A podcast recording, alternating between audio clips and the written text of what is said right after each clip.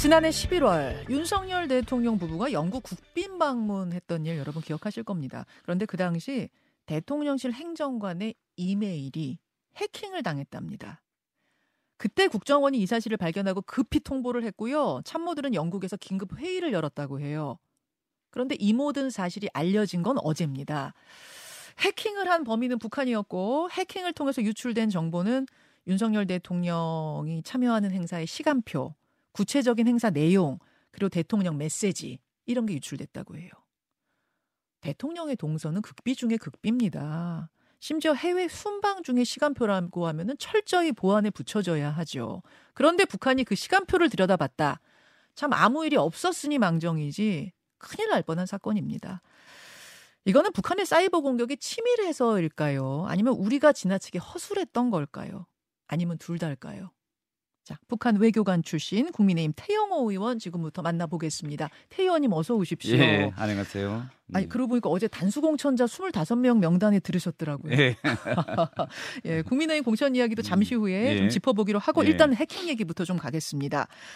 지난 11월에 영국 국빈 방문이라고 하면은 한영 수교 140주년 기념이어서 굉장히 컸던 그 행사 맞죠? 맞아요. 예, 예. 맞습니다. 제가 기억하기로는 그때 황금마차를 찰스 3세 국왕하고 같이 타기도 했고 만찬도 같이 했고 뭐 블랙핑크 멤버들이 참석하는 이런 만찬도 굉장히 큰 행사였어요. 예. 그런데 그 당시에 대통령실 행정관 A 씨의 이메일이 해킹을 당했다. 이거는 굉장히 심각한 사건 아닌가요? 네. 이 사건과 관련해서 좀 몇 가지 점을 좀 짚고 넘어가야 되는데 우선 첫 번째로 어제 이 보도가 나온 이후 많은 분들이 좀 충격적으로 이걸 접했을 겁니다. 아, 그럼요. 네. 그런데 자세히 우리가 들여다보면 저도 애초에 제일 처음 이 보도를 들었을 때 딱 느낌은 대통령실이 뚫렸나? 이렇게 느낌이 왔는데 후에 자세히 내용을 들여다보니까 대통령실이 아니고 거기서 일하고 있는 행정관이 그것도 외부 그 포털에 쓰고 있는 계정이 뚫렸다는 겁니다. 그러니까 행정관이 대통령실 메일과 네이버 포털 사이트 네이버 메일 두 가지를 다 쓰고 있었다는 얘기죠. 두 가지 다 쓰고 있는데 네이버가 뚫린 거죠. 네이버 그 네이버가 뚫렸다. 이게 지금 하나고 그다음에 두 번째 문제는 이 국정원에서 이 대통령실에 근무하고 있는 모든 직원들에 대해서 스크린을 하고 있는 것 같아요. 그러다가 사전에 이걸 인지하고 대통령실에 통보했다는 겁니다. 그래서 순방이 이루어지기 전에 이미 보안 대책은 취했다. 이것이 아 그렇습니까? 영국에서 긴급 회의가 열렸다는 거 보면 일단 대통령이 거기까지는 이동을 한 후에 통보가 된 것 같긴 해요. 그러니까 그 예하면 이제 방금 말씀하신 것처럼 모든 동선과 그것이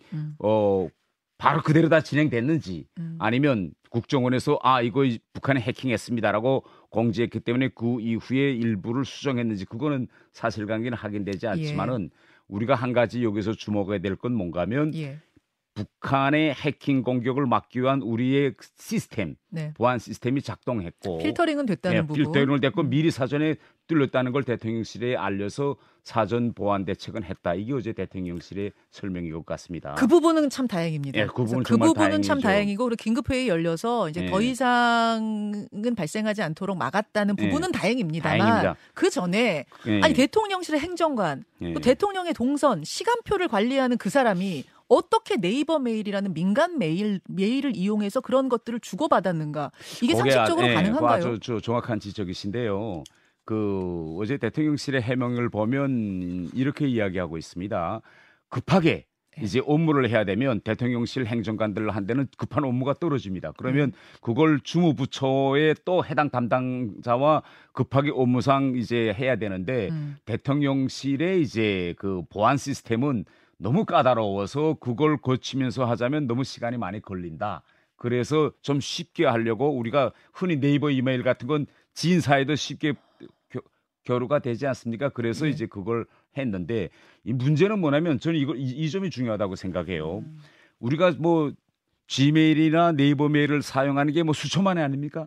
그런데 어떻게 북한이 그 중에서 대통령실 행정관을 타겟팅해가지고 결국은 그 사람이라는 걸 알았다는 이 내용을 대단히 우리가 주목해야 되고 맞습니다. 그 얘기도 할 건데요. 일단 북한의 해킹 이야기 하기 전에 아니 뭐 이제 우리 태영호 의원께서는 지금 윤석열 정권의 현역 의원이시니까 그렇습니다. 문재인 정권에서 이랬다면 노무현 정권에서 이랬다면 야당 입장에서 이거 강력하게 항의해야 하실 거잖아요. 그 개인의 보안 그 의식이나 보안 교육과 관련된 문제라고 생각합니다. 이하면 문재인 정부 시절에는 어떤 일이 있었는가면 그때 코로나가 이제 창궐하면서 재택근무제가 이제 도입됐습니다.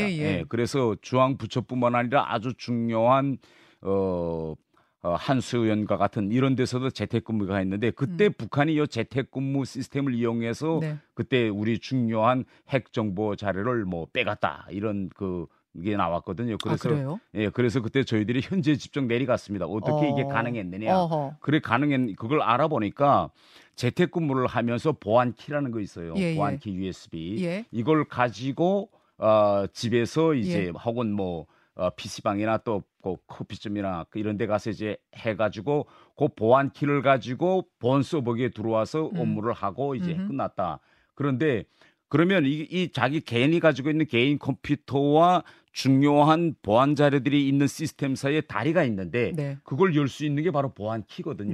그걸 가지고 재택근무했다, 집에 갔다. 이게 대단히 큰 문제가 아니겠습니까? 그래서 그 점을 대해서 우리 국회에서 이제 정무에서 지적하고 잘 지적하셨어요. 그것도 굉장히 큰 문제입니다. 보안 허술함입니다. 절대 보안키를 가지고 나가지 말라. 마찬가지로 이번에도 행정관이 아니 대통령 부부의 동선, 스케줄, 시간표가 있는 그것을 네이버 메일이라는 민간 메일을 이용해서 급하니까 그걸로 주고받았다. 이거는 너무나 아니에요. 그 점에 대해서는 저는 대통령실에서도 어제 이야기한 거 보니까 개인의 정말 보안 문제, 그다음에 보안 교육을 다시 강화하고 그런 춤에 대해서는 이제 상당히 많은 점을 저는 시정 조치를 해야 된다. 그렇게 생각합니다. 그 부분 그렇고요. 북한이 그렇다면 대체 사이버 해킹에 지금 얼마나 열중하고 있는 건가? 또 기술력이 어느 정도 지금 되는 건가? 뭐 이런 우선 북한은 대단히 이제 거대한 해커 부대라는 걸 가지고 있습니다.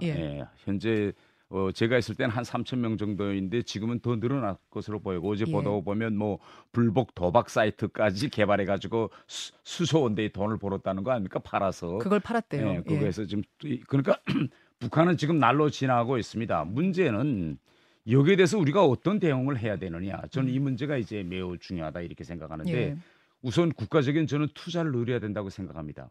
그래서 북한의 사이버 해킹을 막기 위한 이제 그 투자도 늘리고 전담 인력도 늘려야 되고 지금도 국정원이 사실은 북한 사이버 공격에 가장 집중해서 국정원도 있고 경찰에도 있잖아요. 경찰에도 사이버 대형 팀이 있고요. 우리 국회 같은 경우에도 국회의원실 300명 의원실을 모두 다 들여다보고 있는지는 모르겠지만 저희 의원실 같은 경우에는 국회 사이버팀에서 항시적으로 들여다보다가 해킹 시도가 있다 하면 즉시 전화가 옵니다. 그리고 달려와서 이제 컴퓨터를 열지 마세요라고 해서 그걸 이제 차단하고 이런 조치들을 취하고 있는데 가장 중요한 것은 이런 국가적인 투자가 늘어야 되고 또 개개인이 특히 중요한 업무를 하시는 분들은 자기가 상시적인 해킹 대상이다. 라는 항상 의식을 가지고 있어야 된다. 저는 이렇게 생각합니다. 그 공무원뿐 아니라 말하자면 언론사라든지 이런 것들도 다 해킹의 대상이 될 수 있는 당연하죠. 왜냐하면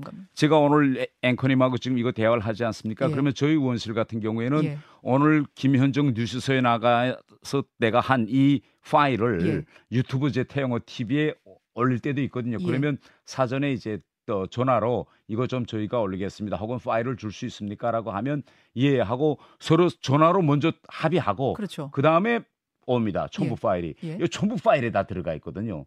그런데 우리가 통상 모르고 흔히 저 같은 경우에는 많은 대북 전문들과거나 외교 전문가들하고 같이 커뮤니티를 형성하고 있는데 북한에 아주 유사하게 만듭니다. 그래서 이하면 어느 정책 토론에서 한 누구의 발제문 이렇게 오거든요. 그러면 그게 사실인가 하고 열어보는 순간에 북한이 거기다가 이제 심어놨다면 그건 바로 해킹당하는 겁니다. 그러면 이제 그때부터 그 컴퓨터에 있는 모든 내용은 다 북한으로 가는 뭐 이런 식이 되는 거예요. 컴퓨터를 버려야죠. 그건 완전히. 그렇기 때문에 모든 개개인이 일단 첨부 파일을 열어보지 말고 열어볼 때에는 누구 것인지 사전에 전화로 확인하고 그 보안이 담보될 때 열어보는 이런 좀 각성하는 문제가 있다고 생각합니다. 아까 그 말씀하셨어요. 태 의원님이 특히 놀란 건 네. 대통령실 근무자 중에서도 그 대통령의 동선을 체크하는 그 사람 것을 정확히 찍어가지고 해킹했다는 그 부분이 놀랍다고 하셨는데 네. 북한의 지금 사이버 해킹 수준이 그 정도입니까?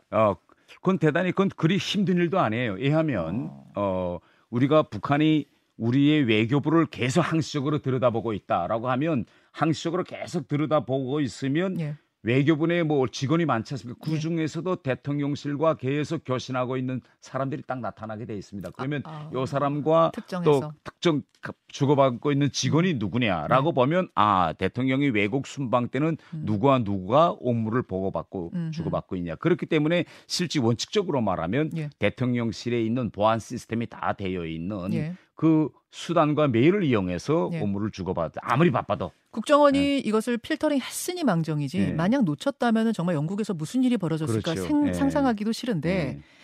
이게 다 필터링이 정말 된 거 맞아? 혹시라도 우리가 모르는 사이에 해킹이 됐던 사례가 있었던 건 아니야? 이런 궁금증이 들다 보니까 글쎄 그건 누구도 확인할 수 없죠. 이거 좀 국회 차원의 조사도 좀 필요한 건 아닌가요? 이번 기회에? 글쎄요, 뭐 대통령실이 뚫렸다면 이건 당연히 국회 차원의 조사도 이루어지고 이건 정말 국가적으로 심중한 문제인데 지금 일단 우리 시스템이 이번에는 동작해서 이걸 미리 사전에 걸러냈고 개인의 그런 이탈이기 때문에 뭐 국회 차원의 조사까지는 저는 가야 될 필요가 없지 않을까 저는 이렇게 생각합니다. 예. 지금 야당에서는 요구하고 있긴 하던데요. 예, 예. 우리 시스템이 동작하고 있다는 걸 이번 기회에 우리가 다시 한번 확인했다 저는 이렇게 생각합니다. 예. 국민의힘 태영호 의원 만나고 있습니다. 아, 시간이 얼마 안 남아서 총선 이야기로 좀 네. 넘어가 볼까요? 어제 국민의힘에서는 단수 공천자, 즉 경선 치르지 않고 공천을 확정하는 이 후보 25명의 명단을 발표했습니다. 태영호 의원 포함되셨고요. 네. 구로을이죠? 네. 구로구을. 네. 예. 지금 강남 갑 의원이신데 네. 출마지를 험지로 옮겨서 네. 구로을로 도전하셨고 단수 공천이 됐다는 의미는 그럼 다른 경쟁자가 없었던 겁니까? 아니면 총 3명이 어제 면접 볼 때 저까지 포함해서 3명이 했는데 예. 우리 당의 이제 공천 룰을 보면 그 중에서 압도적으로 우세한 후보가 있을 때는 이제 단수 공천한다 이렇게 시스템은 되어 있습니다. 아예 경쟁자가 없거나 아니면 한 명이 압도적으로 우세할 네. 때는 경선 치를 필요 없다 이렇게 네. 되는 그런 케이스시군요. 일단 축하드립니다. 네, 감사합니다. 감사합니다.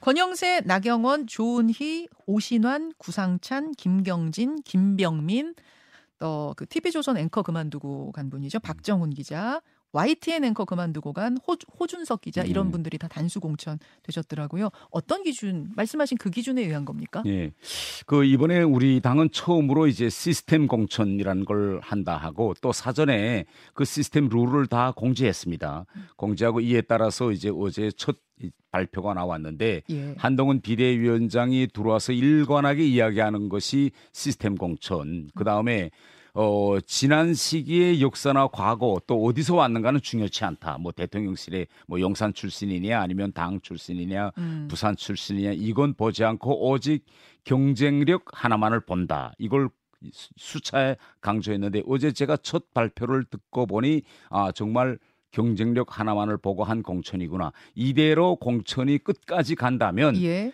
대단히 이제 잘된 공천이라고 호평을 받을 수 있을 것 같습니다. 어제 전반적인 분위기가 다 그랬습니까? 당의 네. 분위기가 네. 혹시 반발하거나 뭐 이렇게 이의 제기한 분은 없었어요? 당연히 뭐 그 순간적으로는 뭐 본인이 될 줄 알았거나 뭐 컷오프 되었을 때는. 그 심정적으로 좀 불만이 있겠죠. 그래서 좀 반발하는 것은 있었지만 최종적으로 보면 당의 시스템 공천을 겸허히 수용하겠다라고 입장들을 다 정립하는 걸 제가 보았습니다. 어제 발표된 그 25명 단수 공천자 중에는 용산 출신이 한 명도 없었던 건가요? 네.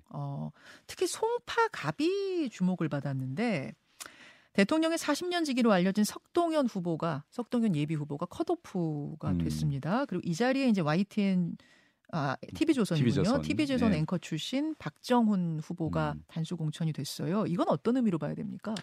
그 어제 그 공간위에서 발표한 대로 하면 철저히 이건 시스템에 의해서 했다고 이제 발표했고 경쟁력을 중심으로 보았다고 생각합니다.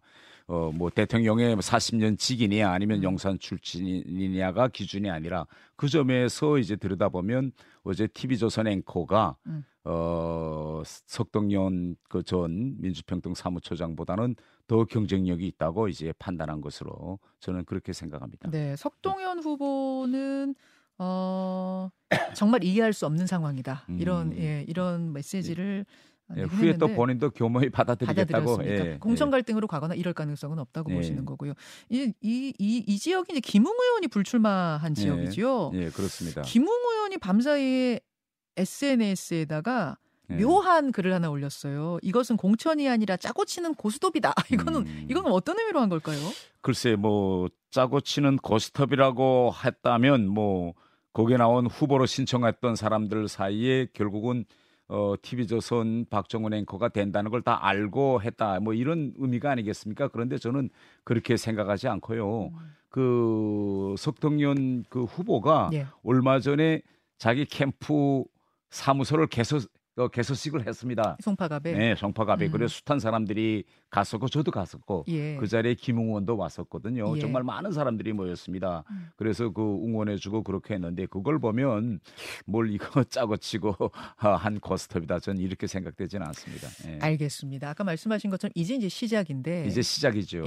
이 경선이 시스템에 의해서 움직이고 있구나. 용산 출신이라고 해서 특혜받는 건 없구나. 대통령의 측근이라고 해서 특혜받는 건 없구나라는 메시지만 일관되게 끝까지 간다면 상당히 정말 시스템이 정말 동작하고 있다. 이렇게 보여줄 수 있다. 이렇게 생각합니다. 단 어제는 첫 발표입니다. 첫입니다. 그리고 가장 중요한 거는 영남권을 이제 어떻게 우리가 공천을 주느냐. 이것이 저는 관건적이라고 생각합니다. 또 많은 용산 출신들이 지금 거기에 가지 않았습니까? 소위 양지라는 곳에 그러면 양지 쪽 공천을 우리 당이 어떻게 마무리하겠느냐 이것이 저는 가장 관건적이라고 생각합니다. 알겠습니다. 어제는 사실 수도권 위주였고 험지가 대부분이었어요. 태영호 의원도 험지시죠. 국민의힘 험지잖아요. 그러니까 험지 출마하는 사람들은 이하면 뭐 그렇게 경쟁도 세지 않았고 또 아쉬운 점도 크지는 않았을 겁니다. 그런데 양지 쪽에다가 도전장을 내밀었다가 만약 공천을 받지 못했다라고 할 때는 아쉬운 점이 크지 않겠습니까? 그러면 그때 뭐 지금처럼 교묘히 수용한다고 하겠는지 아니면 크게 반발하겠는지 하는 거는 향후 좀 더 우리가 지켜봐야 할 그런 대목이라고 생각합니다. 알겠습니다. 어제 발표된 국민의힘 단수 공천의 반응이랄까요? 당내 반응, 뭐 앞으로의 향방 이런 것들 제시해 주셨어요. 태영호 의원님 오늘 고맙습니다. 예, 감사합니다. 김현정의 뉴스쇼는 시청자 여러분의 참여를 기다립니다. 구독과 좋아요, 댓글 잊지 않으셨죠? 알림 설정을 해두시면 평일 아침 7시 20분 실시간 라이브도 참여하실 수 있습니다.